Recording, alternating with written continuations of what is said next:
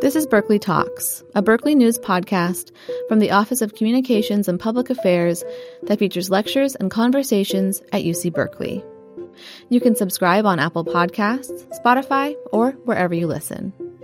Also, check out our other podcast, Fiat Vox, about the people and research at Berkeley. You can find all of our podcast episodes with transcripts and photos at news.berkeley.edu slash podcasts. Well, good evening, ladies and gentlemen. Uh, I'm Ed Wasserman, Dean of the Graduate School of Journalism. Uh, let me start by asking you to turn off your uh, phones. Now, turn off means when it says on, it means off. This is one of the new wrinkles in the uh, Apple's training us to use their technology better.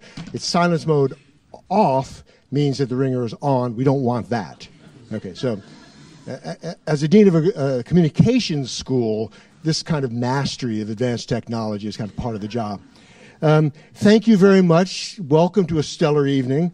Um, this event is sponsored by the UC Berkeley 11th Hour Food and Farming Fellowships.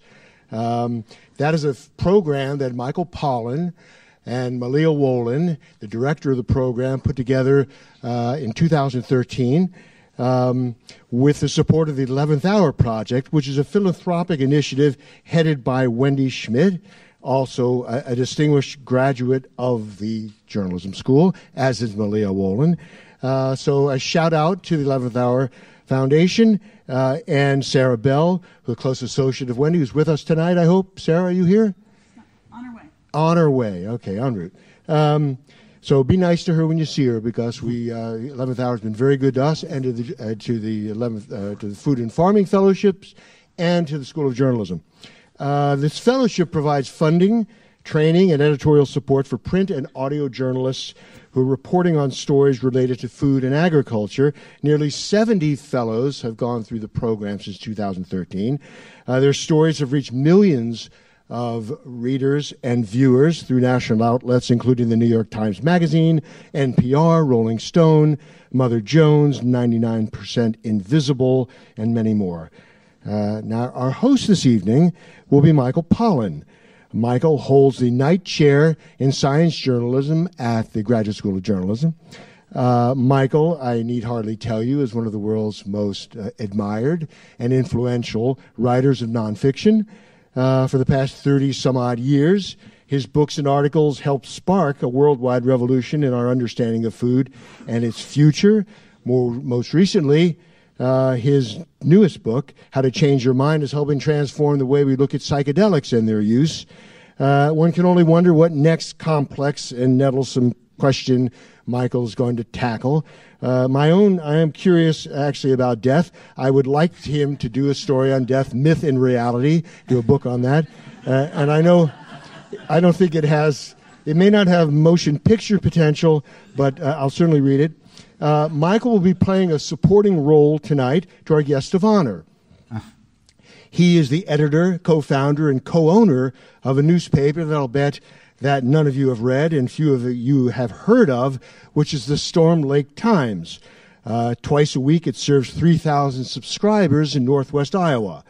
Um, and uh, it was founded in 1990 by Art and his brother John. Uh, Art is the editor, John is a publisher. Uh, Art's wife Dolores is photographer, and son Tom is a or the reporter. Um, Art's own specialty is editorial writing. Now, I have to say, just at the personal aside, I started my career in daily journalism as a reporter in a small paper in another region of the heartland, uh, Casper, Wyoming, which I imagine has some cultural affinities with rural Iowa, and that it's far from the ocean, and there are uh, white Republicans as far as the eye can see. Uh, I can tell you um, that all those things Americans tell themselves about this deep value we place on dissent and independent expression is about as truthful as the uh, business we tell ourselves about liberty and justice for all. Um, people in this part of the world, that part of the world, take words very seriously. They use fewer of them, and they place a great deal of weight on them. So you need to watch what you say. Uh, so for Art Cullen's tiny paper to survive while he uh, takes the liberty of pointing out the hypocrisy and foolishness of local officials and the destructive environmental effects of the policies they champion, all for a community of 10,000 at a time when the local press is vanishing, is an accomplishment worthy of national recognition, which is what the Pulitzer Board thought. Um, now, every year, the Pulitzer overseers meet uh, to decide on the awards. They take a few minutes out from their usual uh, practice, which is awarding Pulitzer Prizes to the New York Times, the Washington Post, and nowadays the New Yorker magazine. And they uh, take a moment to recognize quality publications of little renown. Usually it's in the uh, outback, they're in the outback, and often uh, the awards come as a backhanded recognition of the fact that a particular community was devastated by a hurricane, earthquake, volcanic eruption, fire, or flood. But sometimes the award is given for clarity and courage of the journalism, as it was in 2017 for the Storm Lake Times when Art Cullen received the Pulitzer in editorial writing. I encourage you to check out Art's work. It's archived in the Pulitzer website. When I read it, I, what I found was it wasn't just a collection of well-reported, closely argued essays. Uh, I was struck by something I didn't expect to see, and I don't expect to see in passionate writing, and that is kindness. Um, no matter how thoroughly Art disapproved of what he found people had done, and how cavalierly they had ignored his inquiries, uh, he treated them with a courtesy and compassion uh, that I find unusual and, and especially uh, praiseworthy.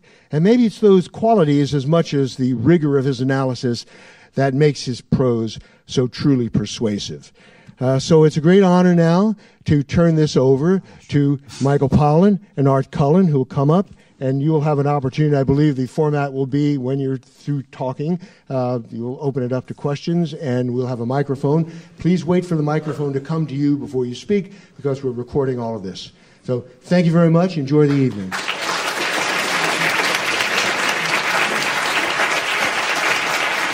Thank you. It's very nice of you. Thanks.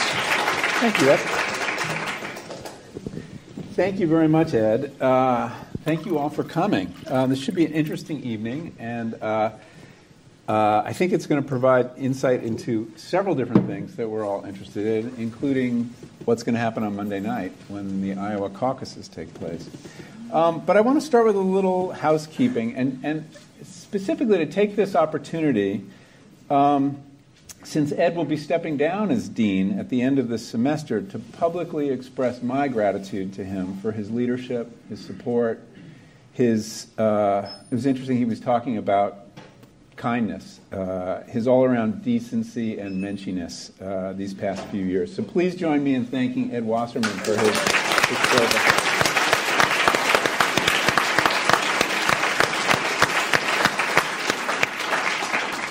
And um, I also want to thank Julie Hirano, who, who you've seen racing around with microphones. She'll be, uh, uh, she helped us set up this event and got out the word to you. Uh, and Malia Wollan, uh, who directs the uh, fellowship and was, uh, whose idea this was actually to bring us here together to meet Art. So, Art Cullen, welcome to Berkeley. Well, thank you, Michael. Yeah, your first time here. Yes, first time west of Omaha. Um, so we're going to start out, um, just to give you a, a little map, uh, we're going to start out talking about journalism and some of the challenges of local journalism today. And then I want to move in and talk a little bit about agriculture and the farm vote. And then we'll move into a full fledged uh, discussion of, of politics. Uh, and I'm really eager to hear what your sense is, uh, what's likely to happen on Monday, and your own endorsement. Uh, but we'll wait. Don't, you know, we'll reveal that later. Uh, okay?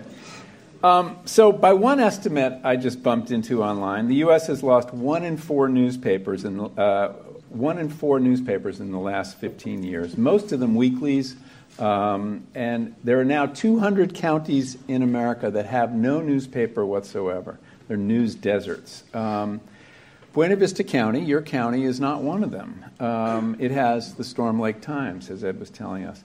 Will you talk a little bit about your path to what brought you to founding a newspaper, what was there before, and, and how you ended up in journalism? There are a lot of young journalists in the room. Um, well, thanks, uh, and thanks for having me. It's great to be here. And uh, uh, uh well, I went to I went to school at uh, the College of St. Thomas in St. Paul, Minnesota, and I was in the uh, post water the first post Watergate class of reporters. We were the second largest major at St. Thomas then, be, only behind it was an all men's school, only behind business, and uh, I couldn't get a job at any newspaper, but my brother had a, uh, was able to get me hired uh, in Algona, Iowa, uh, which was our ancestral hometown. And so I worked, started out working under my brother uh, in Algona. And uh, I worked at newspapers then in Ames and Mason City after that, Mason City, Iowa. They're both daily newspapers. Algona was a twice a week newspaper. And so I kind of cut my teeth at Algona and then moved on to these dailies. John and I separated, and John went in to the. He had uh, left the Algona newspapers and had returned to work at uh, Buena Vista University. We say Buena Vista in Iowa. Pardon me. uh, and Madrid and Nevada. Uh, and uh, he'd gone into work in public relations, trying to take a break from newspapers at Buena Vista, and uh, he missed the soapbox, so he went into the Storm Lake Pilot Tribune one day, the incumbent chain owned newspaper, and asked the 22 year old publisher uh, uh, if he could buy the newspaper. And the publisher told John that he didn't know enough about community journalism to run a newspaper, and John had spent 20 years uh, in newspapers. And he got so mad he walked out the door and decided right that day he was starting a newspaper in Storm Lake. And he called me and said, Come home, you know, we're starting a paper. and I said, Look, take your TIAA CREF pension and hide amid the ivy vines. Nobody will ever find you. And forget about it. And then two months later, I was working with him in Storm Lake. And, and this was in 1990? 1990, right. And uh, so we started out as a weekly. And then we went daily for a year and lost about $120,000. and then quickly reverted to twice a week, uh, and we've been twice a week ever since. We had a high of about 4,000 circulation, paid circulation, and now we're down to about 2,800. And so, uh, lots of papers like yours have gone under. Yes. Uh, how? What's your business model? What has allowed you to survive, even even as you may be struggling? Uh, eating rice. well, for example, right now John is uh, is collecting Social Security, so he works for free, mm-hmm. and. Uh, you're really inspiring the journalists, the young journalists the. Well, that's not an option until they're 62. They're uh, 67, yeah, actually. And my son Tom gets paid Catholic school teacher wages, and uh, and I'm uh, and so uh, right, right now community journalism is is existentially challenged, and uh, uh, there are papers going down left and right because you know we've been Walmartized. Uh, we get an insert from Walmart once a quarter, maybe, and they eliminated 50 businesses that used to advertise with us. Uh, we've lost the car dealers to, uh, to Facebook, both the Ford and Chevy dealers. That's 100,000 in revenue uh, gone. Uh, and uh, so we felt pretty good uh, because our circulation is maintained, you know, pretty well. and we're actually starting to tick up a little bit this year in paid circulation, maybe 90 copies, 90 subscriptions on a base of 2,700, and that's considered a major victory right now in journalism, in newspapering. And, uh, uh, and so, you have you have a group of people that pay seventy dollars a year. Yeah, seventy dollars a year uh, for a subscription, and so there's about twenty three hundred subscribers, and then we sell about another four hundred copies on the newsstands twice a week at a dollar a pop. And so we made two thousand dollars this year. The year we won the Pulitzer, we lost 70,000. That, that's when we lost our car dealers and furniture, and that's really when we Facebook and, and Google really cut the rug out from under us. And uh, uh, so We made $2,000 this year. It was a major victory. We were about ready to spend it all on champagne and hot dogs. and then we got a notice from Wellmark Blue Cross Blue Shield that our insurance rates are going up for the second year in a row 24%. Uh, before the Affordable Care Act, our rates were going up 68 and 78 percent a year. Uh, so it slowed down now to 24 percent a year. That's $42,000. So we started out the year 40 grand in the hole. That's a lot of $70 subscriptions. Yeah, yeah. And we frankly don't know what we're going to do. We, we always pull a rabbit out of our hat, uh, but Does it pick know. up in a, in a presidential campaign year? No, they uh, they don't. They they just buy TV ads and uh, uh, they just cut out print. And, uh, we get some ads from a certain candidate we endorsed. We wish we could have endorsed them all.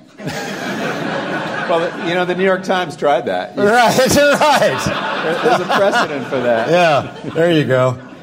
I'm kind of curious. You're in a very. Uh, you can tell us a little bit about the demographics of this region you're in, but your your editorials are fiery and very progressive.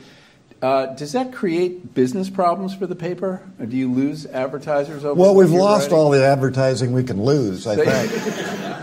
and honestly, I kind of took the uh, point of view. Uh, uh, these editorials were about surface water pollution in Iowa, and we were taking on basically Monsanto, Farm Bureau, and the Koch brothers. And uh, so that's not a very good business strategy in Iowa. Uh, Did you pay a price for that, or, or, or no, because honestly, paid? we lost all our ag ads uh, 20 years ago uh, with consolidation. Mm-hmm. Uh, Monsanto's marketing and Pioneer are marketing directly. And by the way, when you win a Pulitzer, you can wear white socks with dark pants. um, but uh, we lost all our ag advertising 20 years ago with consolidation because they're marketing directly to farmers. You know, there's half as many farmers today as there were in 1980, and uh, they just so there's so few of them you can call them all on the phone, and uh, and so we lost all that business, and and so we really did kind of take the attitude that uh, you know what the hell, what do we got to lose, and. Uh, so that gave you a certain freedom. me and Bobby McGee, right? That's it. Um, but our image of help us with the demographics of Yeah. this town. Our image of Iowa is, is that it's very white, Mm-hmm. and I gather that's changing. yes. Um, what did your county? Who did it vote for in the last election? Uh, well, the county voted for Trump, but Storm Lake proper voted for Hillary. Um, Storm Lake, uh, our elementary school is about 90% immigrant. Uh, it's a meatpacking town, um, so there's 3,000 families processing turkey and pork in Storm Lake. This is for Tyson. Tyson, yep. And uh, uh, average wage is about $18 an hour, uh, non union. And uh, so about 70% of those of our elementary school are Latino. And, uh, and our congressman is a guy by the name of Steve King. We've we've heard of him. Right. and uh, he's a racist uh, jerk. And uh, uh, Storm Lake is, uh, you know, is blue. It voted for Barack Obama twice. Uh, I think Obama won Buena Vista County the first time and lost it the second time. But it's, it's an aberration when a Democrat wins Buena Vista County. Storm Lake's vote is drowned out by uh, rigorously high turnout among uh, older Republican voters. And so we live in the 4th Congressional District, uh, 39 counties of northwest Iowa. Uh, very conservative uh, American reform, that's Dutch reform, uh, Missouri Synod Lutheran, Roman Catholic, German, Swedish, Dutch, and very conservative. Uh, what about the immigrant population? Are they eligible to vote? Do they vote?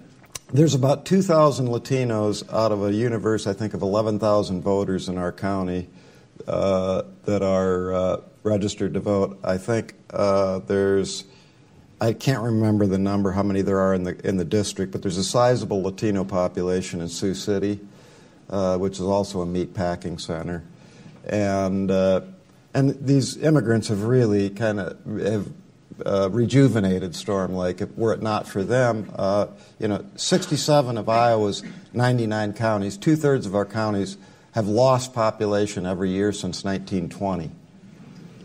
Wow. And so this, we're really turning the tide, and uh, so we've been very supportive of the immigrant population because uh, we, the town wouldn't exist were it not for them. Mm-hmm, mm-hmm.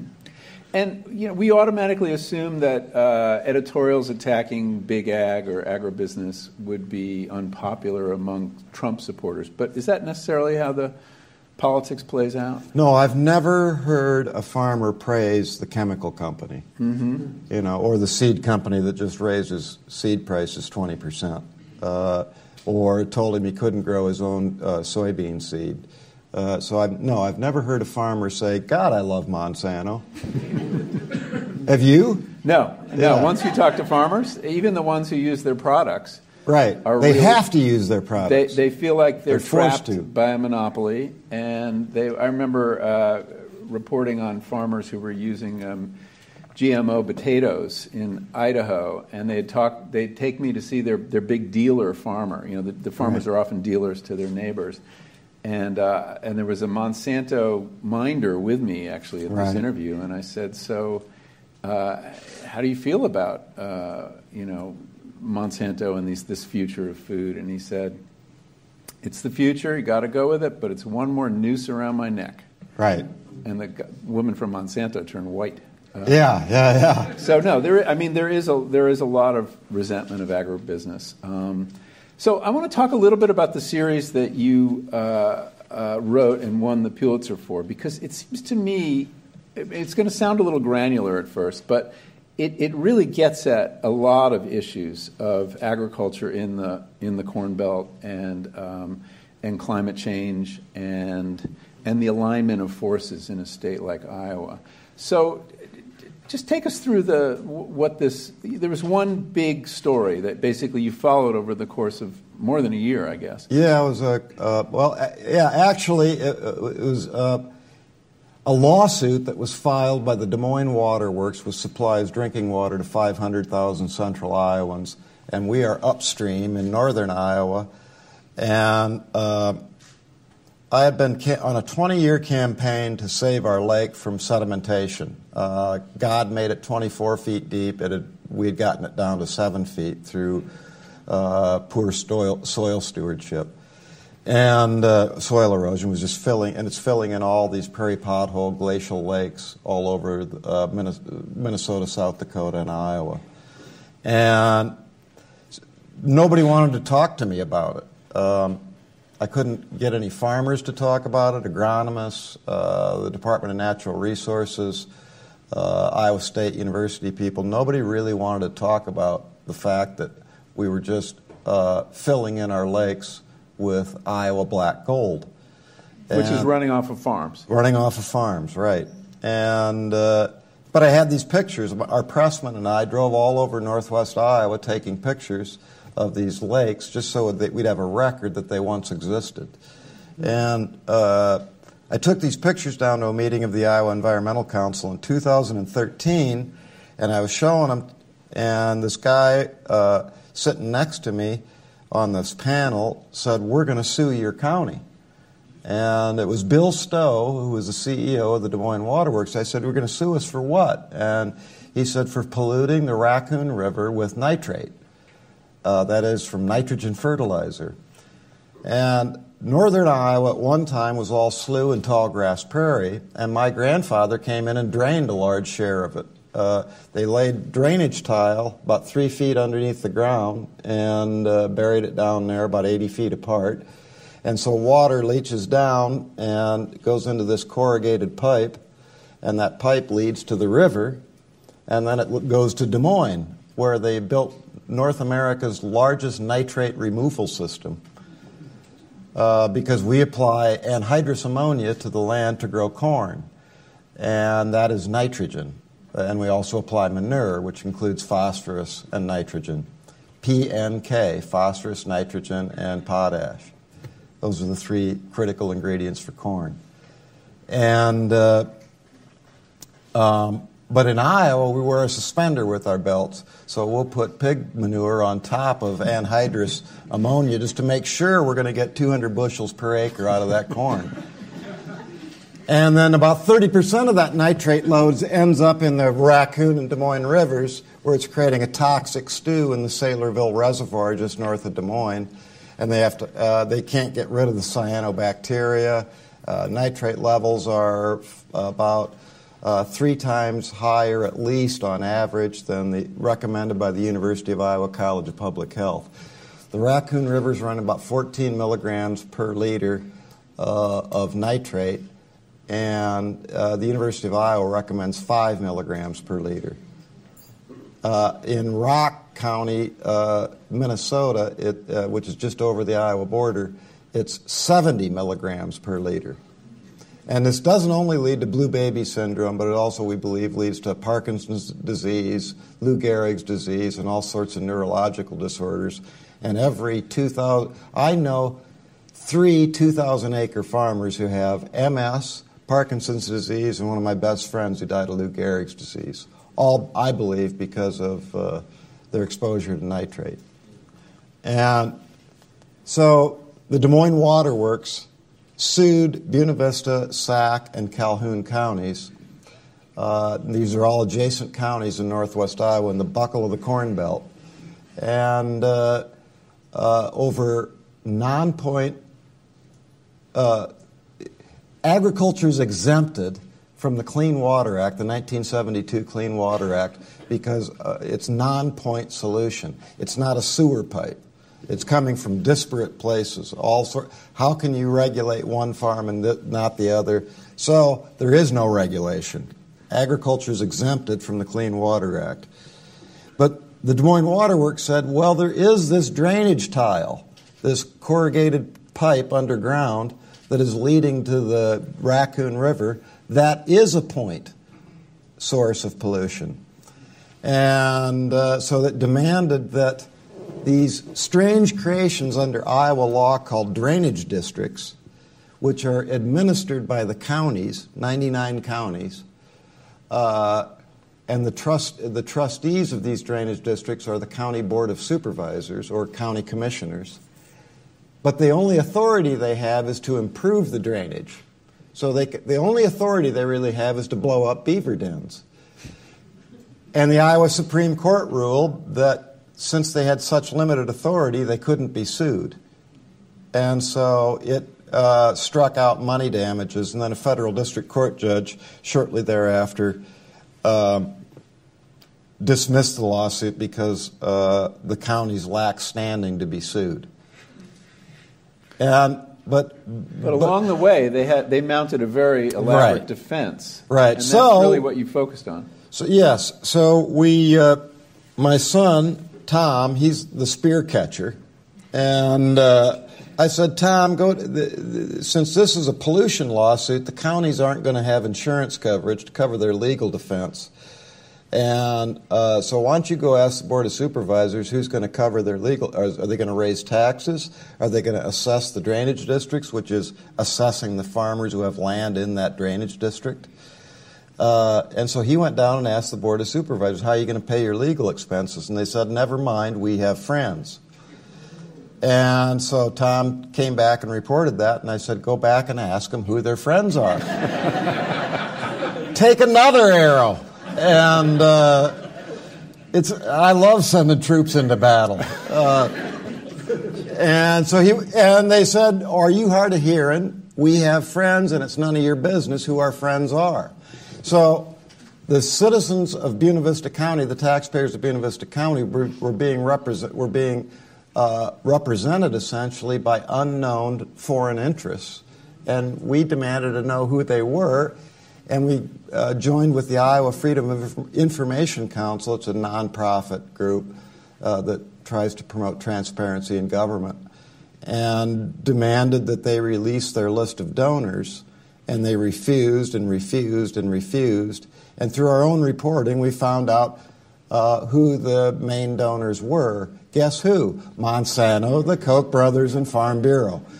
And uh, uh, so we wrote a series of editorials over a two year period urging A, transparency, B, mediation between agriculture and the environment, and, uh, and then C, uh, moving toward a new sort of agriculture that's sustainable.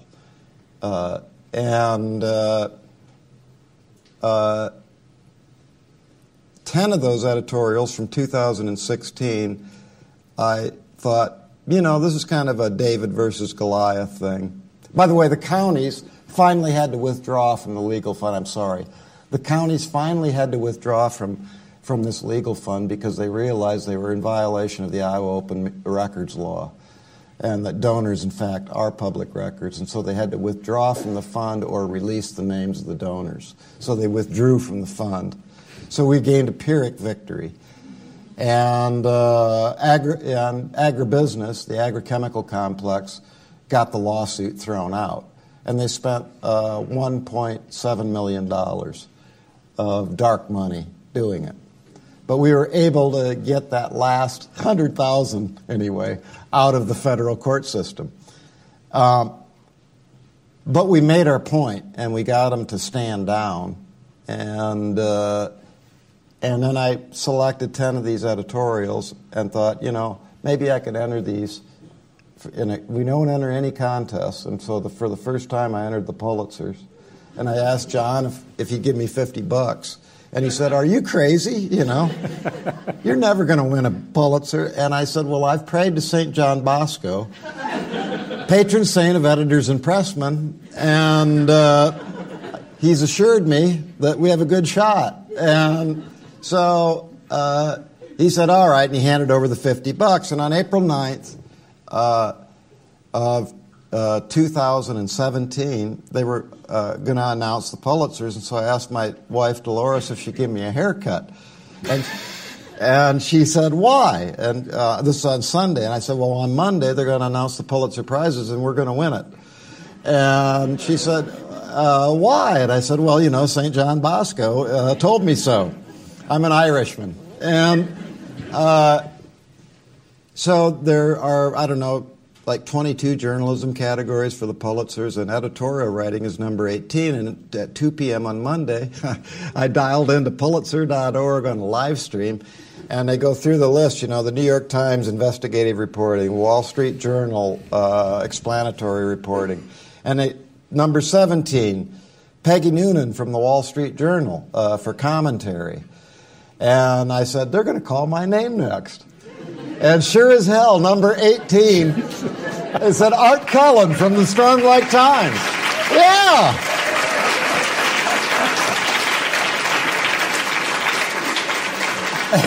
you know, you could have you could have jinxed it with that haircut. Yeah. And I shot through the stained ceiling tiles and said, Holy barnyard epithet, John, we won, we won. And he said, What did we win? He thought we'd won a spool of fishing line or something. And I said, well, the freaking Pulitzers, man. And, and for the first time in our lives, we hugged. so, that's true a, story. That's a heartwarming story. Yeah. But it's also a story that is a, just such a vivid reminder of what happens if you don't have this kind of local journalism. Right. What happens when it goes away? Right. Well, uh, Monsanto, nobody they just have. Well, I guess they're having their way anyway. Yeah. Uh, but but there's uh, a check. But there's a check, and and the conversation changed in Iowa uh, because of it. How so? Well, uh, because because of severe weather in the last three years since that lawsuit, uh, extreme rains that prevented planting and harvesting, everybody realizes that the reason we need more and more of these drainage tiles in northern Iowa so we can flood Cedar Rapids, give them 500 year floods every five years, uh, is because of increased precipitation in the upper Midwest 5% per decade, uh, increased absolute humidity. Uh, and these torrential rains are coming down. We cannot, we can't go, so we've got to get rid of the water somehow. We just keep expanding this drainage system. And everybody realized this can't go on.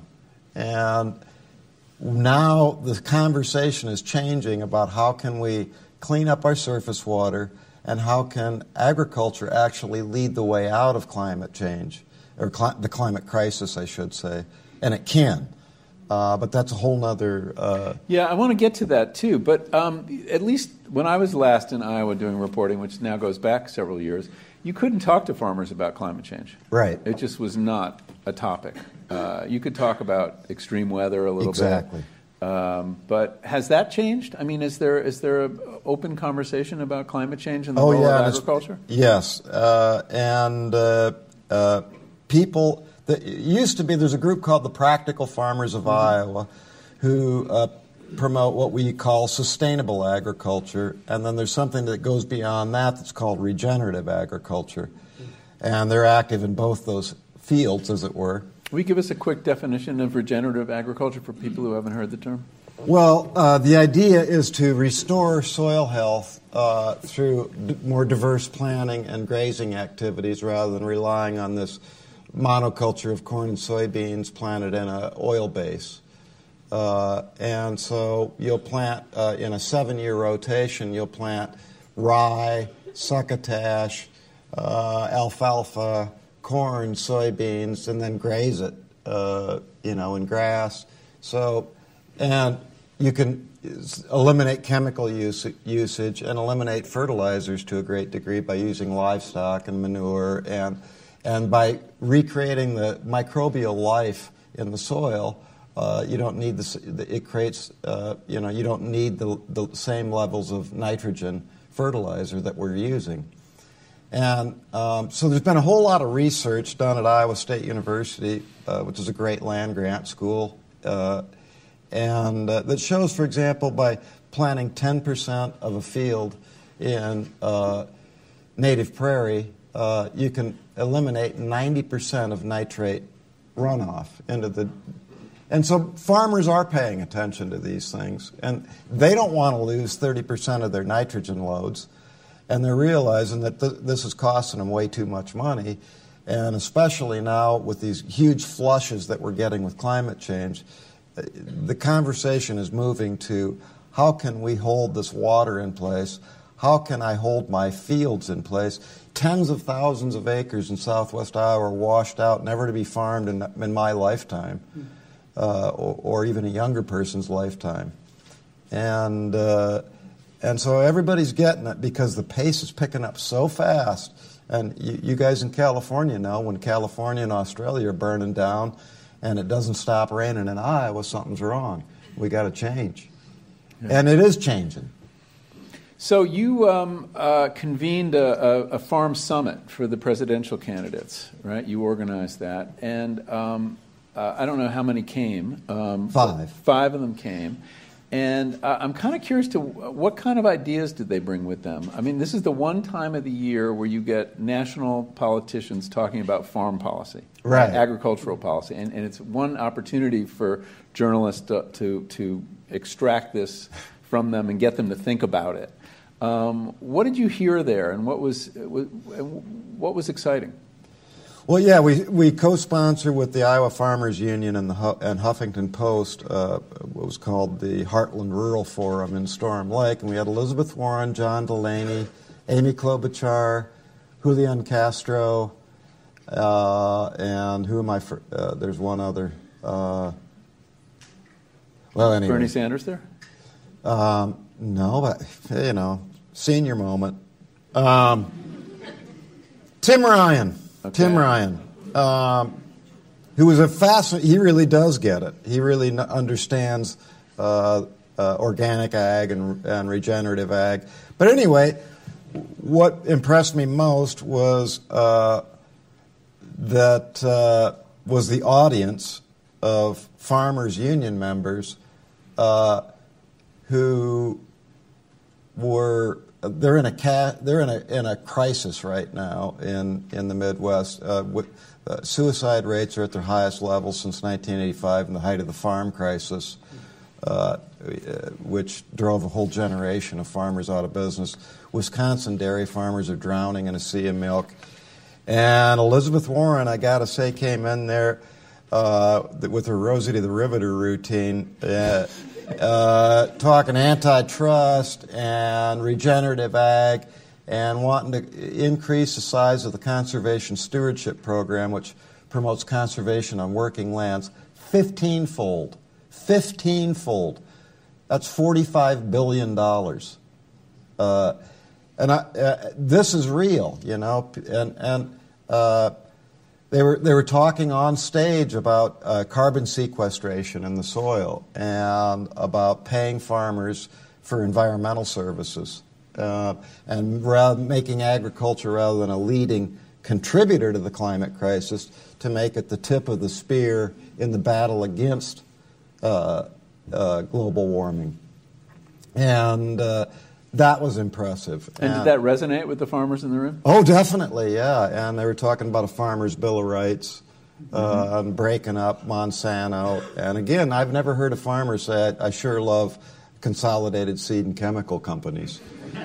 Uh, and uh, uh, so it's, it, it's a whole different conversation than we've been hearing since Earl Butz, the agriculture secretary in 1972, said plant fence row to fence row so we can feed the world. What he really meant was so we can get Monsanto into China. Mm-hmm. That's what he did. so, turning to politics. Yeah. A little, a little further. Um, it seems remarkable today that Barack Obama won Iowa twice, as well as the Iowa caucuses in his first election. And then last time around, Donald Trump won by 10%, yeah. nearly 10%. What happened between those two elections? Um, did, the, did the Democrats do things to lose the farm vote? Or, or the rural vote? Or, or, the rural vote? Yeah. The, the um, well, first of all, Hillary Clinton never showed up. And uh, you got that's the first rule of politics is to ask them for their vote. She never asked the Midwest for her vote. And uh, second, we were flipping the bird at, at the at the country. Uh, that's why Steve King gets elected. That's why Donald Trump gets elected. They're saying, all right, screw you people. You've been flying over us and dumping on us. Uh, we've been in decline for 50 years now, and nobody cares if Waterloo, Iowa slides off the map and John Deere shuts down. And, uh, and that explains a lot of it. And it's, there is a lot of angst in the Midwest about declining manufacturing wages, half of what they were in real terms in 1975. And Barack Obama came along and said, hope and change where was it? Mm-hmm. There was no there was no change. He also made he saved the economy. He was a little preoccupied with the 2008 crash, um, and so, so he. But materially, while Wall Street got bailed out and uh, the insurance companies got bailed out, uh, nobody bailed out Milwaukee or Flint. And, uh, and then Hillary just didn't show up. And uh, Bernie Sanders is showing up, and he's talking, uh, he's bringing in Michael Moore with his Detroit Tigers cap. and uh, Is that the right cap to wear in Iowa? Uh, I'd prefer a Minnesota Twins cap, but okay. we have no professional team other than the Iowa Hawkeyes. Uh, but Bernie is is actually talking about uh, you know a, a political revolution uh, going beyond hope and change, which is what Donald Trump was talking about was a political revolution of draining the swamp, and uh, we're going to bring those jobs back from Mexico and China. Yeah, right. And uh, but we suckered for it because we were desperate. And But uh, how's that worked out? I mean, do people feel like Trump has? well, so he started a trade war with China, which Right. uh, immediately caused layoffs at John Deere, the largest uh, employer in Iowa. They make tractors, and uh, uh, Harley I thought it was the Davidson. He started company. a trade war with Europe that uh, that really hurt Harley Davidson in Milwaukee, and uh, and then he started a trade war with China that that shaved soybean prices by thirty percent. And so then he had to bail out. They have these so-called trade adjustment packages for farmers that are bigger than the uh, bailout of of Detroit. Uh, and uh, still, farmers are blowing their brains out and hanging themselves in barns, even with that size of bailout, 23 billion a year for two years. Uh, they're still losing money. They've lost money seven years in a row, and uh, um, they're they're fed up. And I, for the life of me, uh, I'll eat your left shoe if Iowa wins or goes Trump, to Trump again. I, I just cannot really imagine. don't think it will happen. I cannot imagine how when uh, dairy the dairy industry is imploding in Wisconsin and Harley Davidson's laying people off and Snap-on Tools ain't selling any tools out of uh, Sheboygan. They, how are how are, how's Trump going to win that? Uh, uh, this is the land of La Follette, uh, Wisconsin. How's he going to win Michigan? Uh, how's he going to win Flint? I just don't. Will, will, will African American voters sit on their hands in Flint like they did with Hillary? I don't think so. Um, and uh, uh, there's a lot of anger. Uh, and, uh, you know, the bicoastal economies, it looks, it, looks pretty good, you know, but you get between Colorado and Pennsylvania, and it's not very good. Uh, and uh, real wages are going down. Um, you know, like I say, farmers are losing money uh, at uh, rates they haven't seen since the farm crisis, and uh, and California's on fire. And I think people are are. Uh, I, I think it was an aberration. I'd like to think. I would too. So, like it or not, you're not only now a newspaper man, but a power broker in um, in national politics. Um, and although the circulation of the uh, Storm Lake Times is south of three thousand, Yeah. candidates for president now have to come and kiss your ring. well, I don't see a ring. Yeah. Another Yeah. part of you. Yeah. Right. Not much of that either. Now, there's, I don't think there's anyone in this room who can get uh, Elizabeth Warren or Joe Biden on the phone. So, what is that like? You, you interviewed 15 of the candidates. Yeah. They Yeah. showed three of them showed up in Storm Lake last weekend. Right. Uh, Yeah, so- we had Andrew Yang, Bernie Sanders, and Pete Buttigieg. So, so how do you make use of that incredible opportunity that so few of us have? Well, this time, uh, of course, last time nobody nobody came, uh, except for Martin O'Malley, and he played a fine guitar. Uh, but uh, uh, this time, what I did is is uh, I buttonholed every one of those candidates on a plan for regenerative agriculture. That is to lead the way out of this climate crisis. And every single one of them, led by Warren, came up with really substantial plans uh, uh, that Beto O'Rourke had a, uh, really was had gone to school on it. Pete Buttigieg has a very exhaustive uh, uh, regenerative ag plan and uh, conservation plan. Do they all revolve around uh, paying farmers for Environmental services? services, right. So for and capturing- shifting out of commodity subsidies to, to Yes. that. So we shift from. Tom Harkin wrote, the, uh, former senator from Iowa, wrote the conservation stewardship program to replace crop insurance and the system of subsidies that we've had. Uh, saying that this is going to be the future of, of food subsidy in the United States is conservation funding. And uh, uh, yeah, so we're seeing a shift. Even Joe Biden is talking about tripling the size of the conservation stewardship program, whereas Warren's talking about expanding it by 15 fold.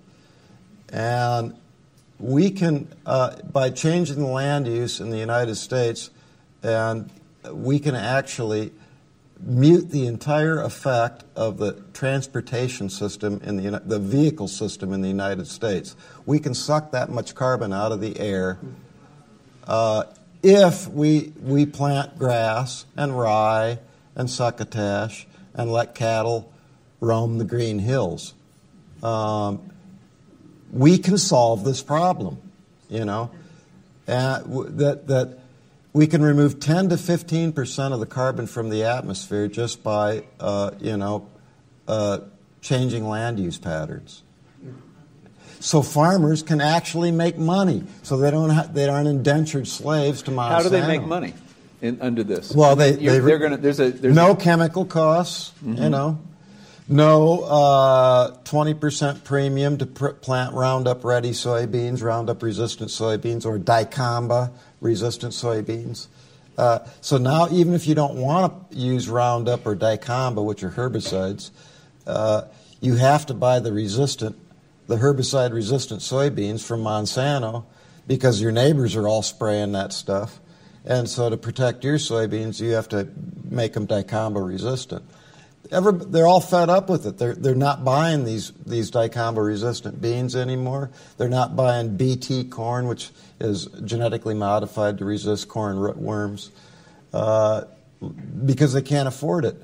And, and so they're finding that through regenerative agriculture, uh, they're making a, th- uh, thousand dollars where a farmer's losing a thousand dollars under the current system because uh, they have no chemical costs, they have the same yields, th- th- they suffer no yield loss, and they're getting rather than getting paid th- three and a half dollars a bushel for conventional chemical chemically raised corn, uh, you can get paid three times as much for organic corn, at 10, 10 to thirteen dollars a bushel as opposed to three and a half to four bucks a bushel. So they're, you know, you may think farmers are stupid, but they're not that stupid. And and General Mills now is uh, is shi- shifting all their contracted contracted wheat acreage in the Dakotas to organic. And Kellogg just announced this week that they are eliminating the use of glyphosate on any uh, that's Roundup on any of their contracted acres. so you think we're really at an inflection point? Oh, absolutely. Yeah. Yeah. We can fix this. We can solve this problem. That's the most encouraging news I've heard about agriculture from Iowa in a very long time. That's so. I want to turn um, in the last few minutes we have, and I'll be turning to you for questions soon. And students first. Um, I'd love to recognize them first. So. We keep hearing that the Iowa caucus voter is a very pragmatic creature. That's the story that reaches to, uh, to us, and that electability is their first consideration when they're looking at this Democratic field because of the importance they feel of, of defeating Trump. And yet, the latest polls all show that Iowa's feeling the Bern. Right. I have, I, is that a paradox? Um, he, to me, he seems like has electability problems nationally. Well, I thought Trump had electability problems. Touche. so I don't know. Uh, All I know is when I, I was at a rally Sunday for Bernie, and I saw uh, guys in Pioneer seed corn caps there that are 60 years old that you never thought would be, be anywhere near a democratic socialist. And uh, I, I, there's some Smiths. These are these are Trump voters. Trump. These these are not necessarily Trump voters, but they're they're uh, they might have voted for Trump. Uh, they are certainly not. They don't wear Birkenstocks. and uh, and there was people, young people there, and people of color were there, and and Latinos are so scared uh, of, of being deported. Even citizens who are registered to vote just don't show up to see these candidates. They just don't show up in public. Period, because they're so afraid. Uh, And when you live on, under Steve King's reign of terror, uh, you just don't show up. And Julian Castro confirms it. He says they aren't showing up anywhere he goes. So they won't show up at the caucus either. Caucus. No, they won't show up. At the, probably won't show up at the caucuses. Yeah. And uh, also, the, cauc- uh, the caucuses are not something that Latinos would be uh, uh, accustomed to. Uh, it's a it's kind of a curious uh, creation. uh, About it's designed to be a party building exercise, and Latinos aren't necessarily ones to shove their way around in a room. Well, it's a very public event. Yeah. You're, everybody is moving to. You don't just vote, right? Explain how it works. Yeah, so um, it, it's, uh, it's, it's, it's a delegate selection process. It's, it's not really a primary. And so you go in and you have to have, each campaign needs to have 15% support in that precinct. And there's four, four precincts in Storm Lake. And so we'll each go, we'll go to a church or a fire station, and you'll be sitting with your neighbors. And I'm uh, sitting in one camp, and Michael's sitting in another camp, and you have to have 15% support to be viable. And So Mi- you, you vote. Excuse me. You vote by going to the corner. yeah, you go to a corner and you, you go sit under the Bernie So flag. everybody knows who you voted. For. Yeah, so you're for Bernie over here, and you're for Mayor Pete over here, and you're for Warren over here. And then Yang doesn't have 15%. So then the Bernie people go over and say, We'll give you a delegate to the state convention if you'll come over. And then they go to the uncommitteds and say, You give us half of your uncommitteds at 30%, and you'll still have a viable uncommitted delegation for the state convention where you'll get wined and dined as an uncommitted. And at the national convention where you'll get wined and dined as an uncommitted. So this is all part of a political process that very few people outside of Iowa understand, but it's all about party building and getting people involved in the county conventions, the district conventions, and state conventions. So you start trading votes, trading support. You come with us. You can break loose if you got 15% at the district convention. You can break loose and go back to Yang. And so all these deals are made. And uh, it's really fascinating. So your second choice is very important. Second choice is very important, and Warren in the Iowa poll w- conducted by the Des Moines Register uh, is leads in second choice. Um, so when you see the polls, Bernie had the the lead in the last Iowa poll, uh, and uh, uh, but nobody pays attention, or very few people pay attention to that second choice. And so there about uh, half of uh, of uh, th- that caucus in all over the state is going to be undecided on Monday night, and because either their their group isn't viable or they went in uncommitted, and uh, it, it, it seems like they'll break down evenly rather than falling in one direction, like saying falling to Bernie. Uh, everybody assumes that Bernie has some ceiling in Iowa uh, because those Biden people just couldn't bring themselves to go with Bernie. Uh, and uh, so it's going to be really interesting to see how it shakes out Monday night. Elizabeth Warren has by far the best organization in the state, although Bernie seems to be turning them out. And Pete Buttigieg has reputedly that the, uh, he's worked the rural areas really hard, and he has uh, has almost as big a campaign organization as Warren. And uh, Will you tell us who you endorsed and what you think is going to happen? yeah, so uh, on December 11th, uh, we endorsed Warren, uh, and uh, so now our t- our TV ad that is airing in Iowa now says endorsed by the New York Times and the Storm Lake Times. nice. Yeah. So I'm a big shot, see? and uh, I've it. arrived. Um, At least you made up your mind, unlike the. yeah, yeah, right. Right. And we picked her because, again, she, she, re- she really led the way in uh, the discussion of agriculture, rural affairs, antitrust, and, uh, and as I told the Boston Globe, you know, you can look out for Boston. We got to look out for for Storm Lake. And when it comes to rural America, there is no candidate who is her rival, in my opinion.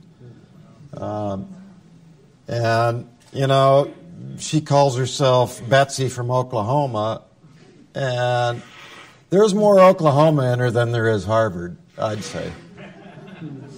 That's a lucky thing. Yeah. Okay, let's turn to the audience and uh, and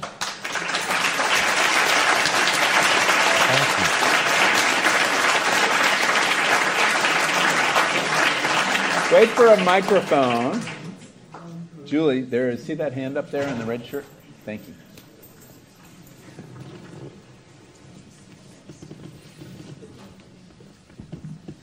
Thanks for your reporting and everything. Um, so, I uh, haven't heard a lot about regenerative farming uh, from the Midwest and from you know the central part of America until actually last week when I heard about a farm called Coyote Run in Lacona, Iowa, uh, run by a farmer named I think Matt Russell. Matt Russell, right. Yeah, and uh, um, he brought Biden, O'Rourke, Yep. uh, Kamala Harris, and it sounds like people are coming to. You There's a loose conspiracy going on. exactly, and I I haven't heard about this. In fact, you know, ten years ago when I, I read Omnivore's Dilemma, I just kept. He wrote ab- that, you know. Uh, yes, exactly. I just kept reading about how you know we're just locked by Monsanto and oil getting into our soil and everything. My question is, how much percentage-wise do you think farmers are coming on to this whole idea of regenerative farming in Iowa and in you know these states? Yeah, what I, what I, uh, as usual, one of my thoughts trailed off. I was talking about the practical farmers. 30 years ago, they were considered freaks, uh, and they would get 20 people at their annual field days. Now they're getting a thousand people at their field days, and I've seen crowds of 150 in Northwest Iowa in Steve King's backyard. Uh, and again, these are these are guys with their backs up against the wall, and they're looking for anything they can do to cut costs and stay alive. And they're showing up at these field days interested in winter rye and uh, holding nitrogen in place and You mean through cover crops? through planting cover crop, planting cover crops, and uh, and uh, uh, so it's it's changing rapidly because of cost structures and extreme weather, and uh, and I I think that uh, uh, most farmers, I I would say, in fact, a rural life poll showed that more sixty percent of Iowa farmers are, would do more conservation practices if their landlord would let them. The problem is the people living in California who own all that Iowa farmland, they like those checks. And Why, why would they be against conservation practices? Because they don't understand, uh, they, they think that if you spray it with Roundup and plant corn, automatically you make money. Uh huh. and it's a lot. And you you cannot tell that uh, widow that, hey, we're going organic on your farm, you know, or go in and try and tell the banker that. Mm-hmm. Well, now the bankers are starting to get up on it. Now, finally, uh, you know, Iowa State University is uh, is even the extension service is now preaching it. And although the Iowa legislature did eliminate funding for the Aldo Leopold's Center for Sustainable Agriculture at Iowa State, the first sustainable ag center in the country, and they eliminated the funding uh, for it just because of the Des Moines Water Works lawsuit, just out of spite. And So the Farm Bureau, which is not identical with farmers' interests, as, as you know, but a lot of people on the coast assume when they hear Farm Bureau, that's farmers talking. Um, they're it's a it's a, an insurance company, yeah, exactly right. I mean, you, to get their insurance policy, you have to join, right? and they tend to represent the interests of agribusiness more Right. Farmers. But nevertheless, they're still fighting a lot of these changes that you're talking about. Right. Yes. They are, but even the Farm Bureau at one time was advocating the idea of carbon sequestration and paying farmers for environmental services. Um, and uh, it's pretty hard to say to a Farm Bureau member, uh, would you like a check for uh, $300 an acre, that's $100 more than you'd make anyway, uh, just to do nothing but plant grass. I think every, every farmer would say, I'll take that check. And uh, uh, so I think, in answer to your question, most farmers want to do the right thing if they only could, but they're locked into this ag supply chain. Uh, and you know the bankers are in there, the landlords are in there, Monsanto's in there, Farm Bureau, uh, all the farm publications. You know, you got to have 200 bushel corn. The only way to get there is with Roundup and nitrogen and hydrous ammonia, which is you know a byproduct of petroleum. You know, the petroleum industry. So. Uh, most farmers want to do the right thing, and they're miscast as these enemies of of uh, sound stewardship. Um, but the fact is that they don't own the land. You know. Do you think that most farmers know what the right? Do you think that most farmers know what the right thing is now? Like. No, but they're getting there real fast yeah. and uh, um, and this campaign has has sharpened the focus. But what's really sharpened the focus is these extreme weather, this extreme weather, and when you can't plant, when you can't harvest or plant your corn, uh, it gets your attention real quickly, and they realize we've got to do something different, and uh, uh, we've got to be able to hold the soil. they're starting to realize now because they're valuing land now in a different way that uh, because of uh, its depletion, its soil depletion, and so it's actually showing up in land values now. Wheat yields are declining five percent a year in China because of soil degradation, and protein content in Iowa corn uh, tests is showing steady declines uh, because of soil degradation. And everybody's getting onto that. Everybody's starting to learn about it now. Sorry, one last follow up. No, no, I think we got to move to somebody else. Car- carbon you. sequestration of soil. Do they know about that? Uh, yes. Do we have another question? Yeah, in the back there.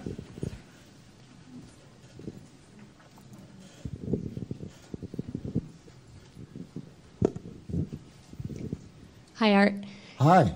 Can you talk a little bit about the work to um, create a moratorium on uh, large animal farms that's happening in Iowa right now? The there's a moratorium they're working They've on. They've been talking to, about moratoriums on hog confinement yeah. buildings in Iowa since Heck was a pup, and uh, it's not going to happen. And uh, uh, nothing is more sacred in Iowa than a confined hog.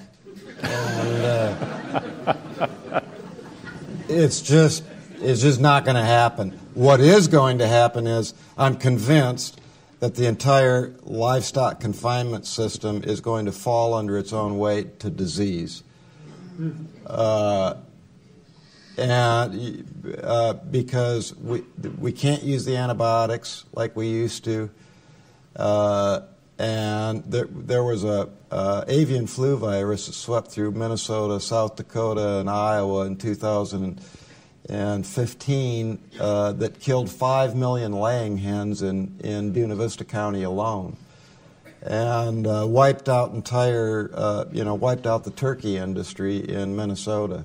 Completely just wiped it out. And uh, it's going to happen again, and people who ignore the 1918 flu pandemic uh, think it can't happen. But it did happen in 2015, and it's happening right now in China with you know these and the African swine flu, and uh, you just can't have that kind of density uh, anymore and and sustain it. it so the moratorium, nature is going to impose the moratorium well before the legislature does. Yes.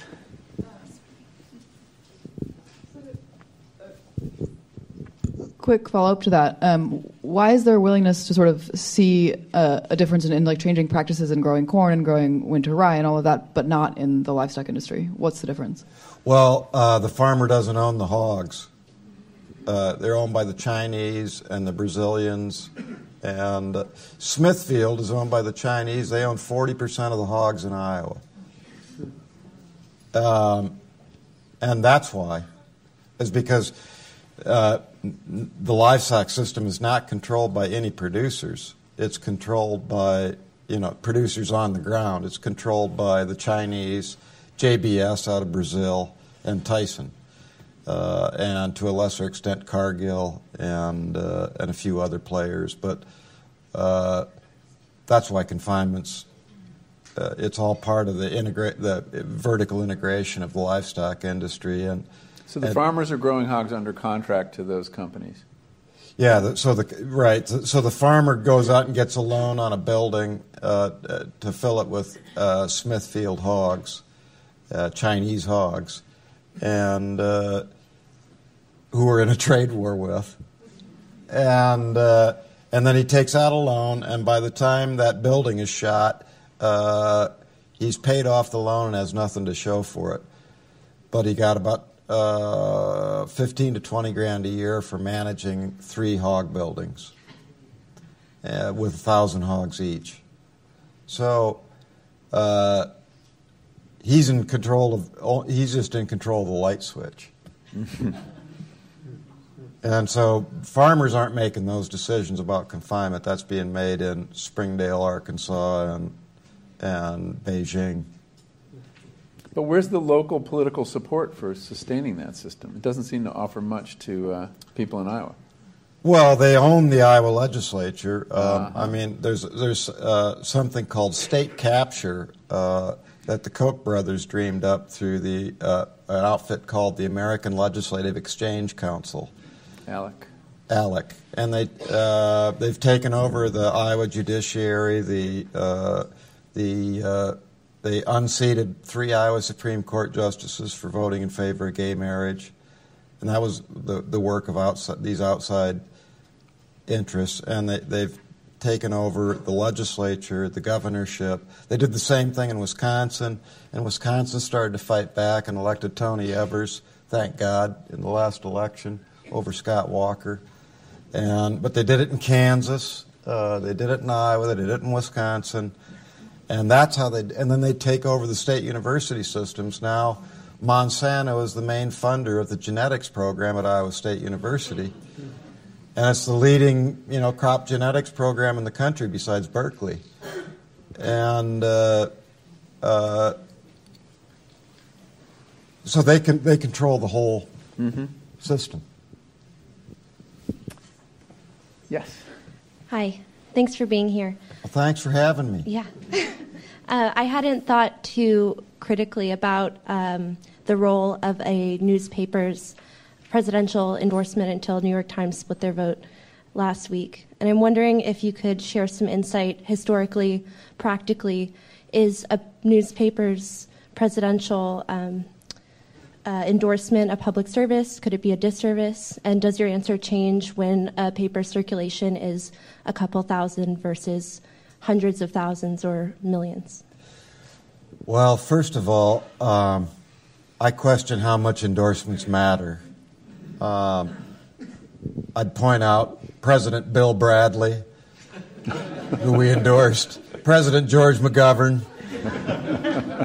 Um, and uh, so, and I don't know who, I suppose the New York Times endorsed Hillary, didn't they? Uh, we did. and uh, although she never came. He's still feeling that. Yeah, I'm. I don't get over that, and uh, um, but I think it's still worthwhile to do it because you know we do get uh, uh, a special seat, and um, I got to spend, you know, 45 minutes interviewing Bernie Sanders or Joe Biden, and so it's fun to do. And I think we have an obligation to say, look, we got this front row seat, and here's what we think. Uh, and I also am old fashioned enough to believe in institutions and that institutions are important. And I still believe that a community newspaper or a state newspaper is an institution and has special responsibilities. And so, whether it matters or not, it's important to do. Mm.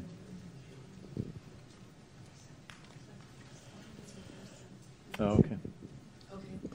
Thanks. Um, would you comment on the trade deal with China and whether it will, How much time you got?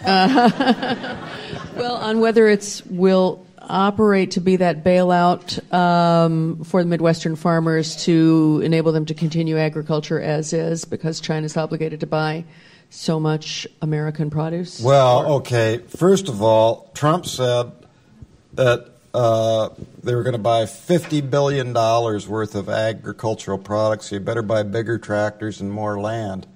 And you know how much the soybean markets went up that day? They went down nine cents because they think he's a liar. And they know he's a liar. And they don't and that China's only bought 17 billion uh, or 20, I think maybe.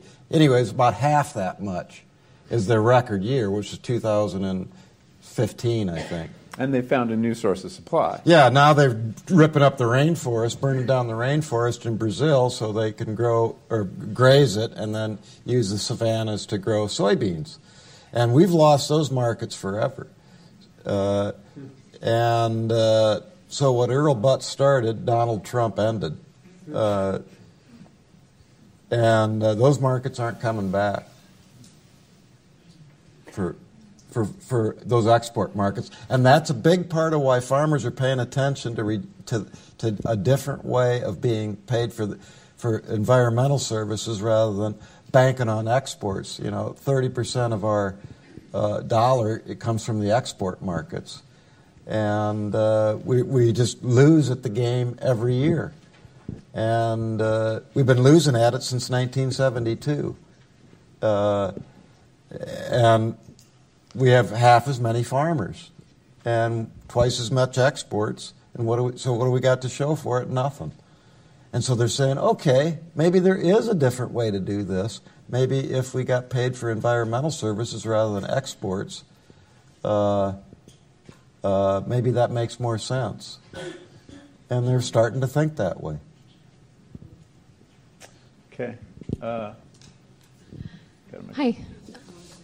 Thank you for being here first. Um, well, thank you.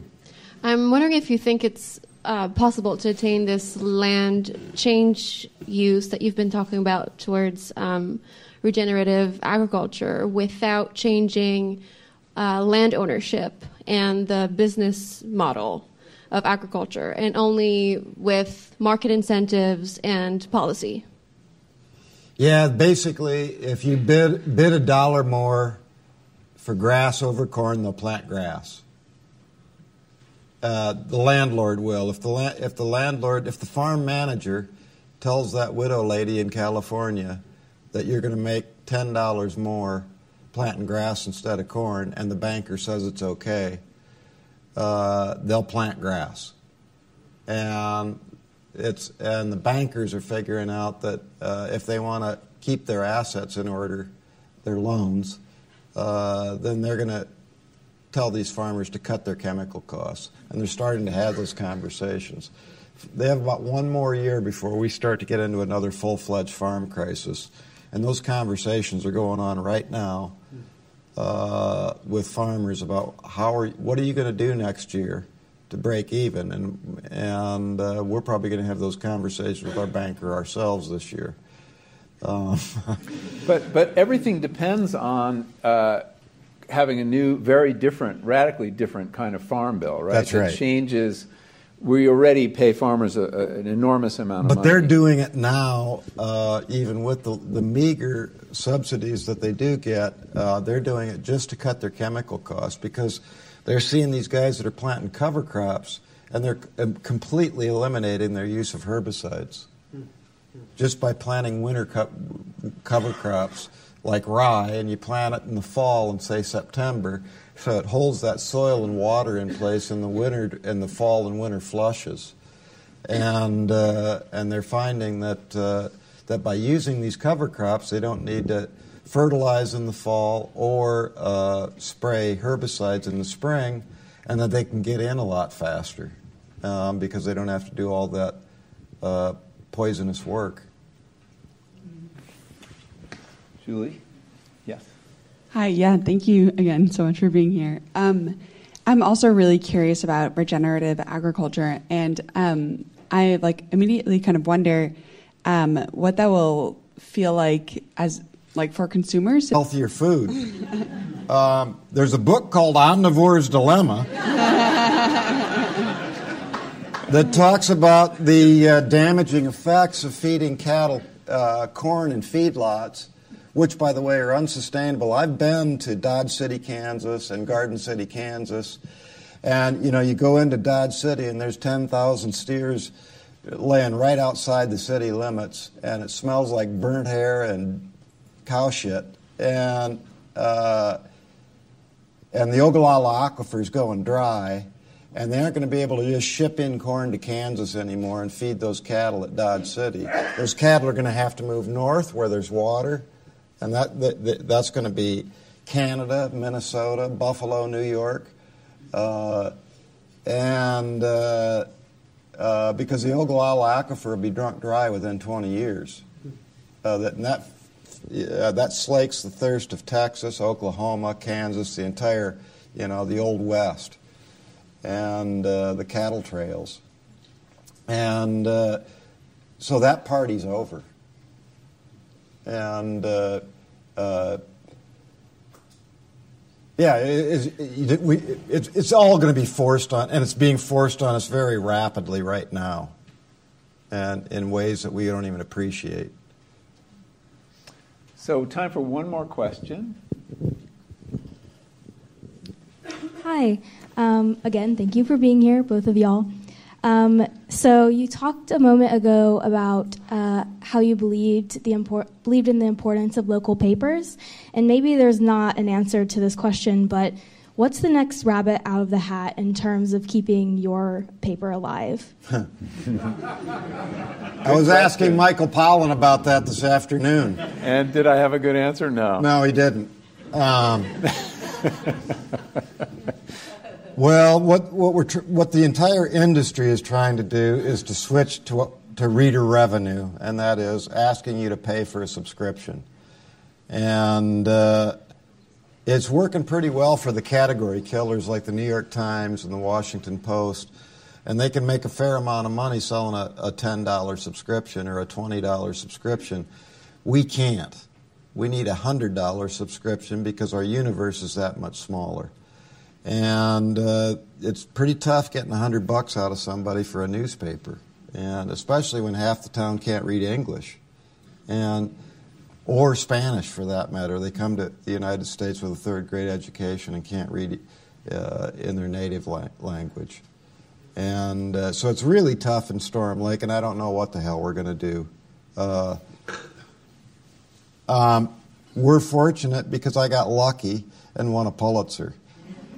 And so I have some opportunities to do stuff that, that my neighbors down the road don't have, like come here. And, uh, but it's an existential crisis, and I can't say that enough. Uh, um, we don't know.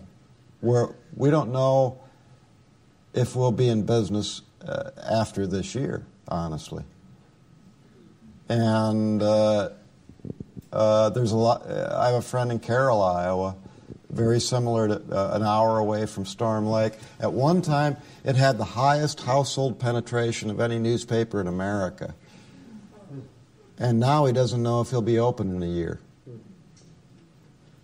And uh, we don't know what the answer.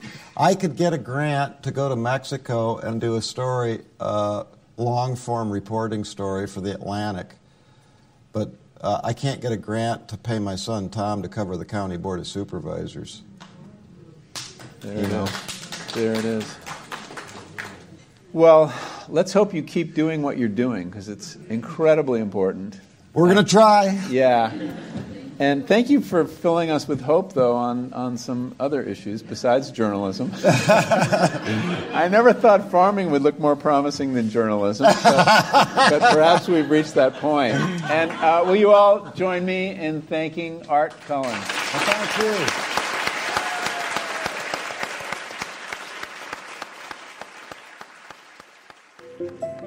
You've been listening to Berkeley Talks, a Berkeley News podcast from the Office of Communications and Public Affairs that features lectures and conversations at UC Berkeley.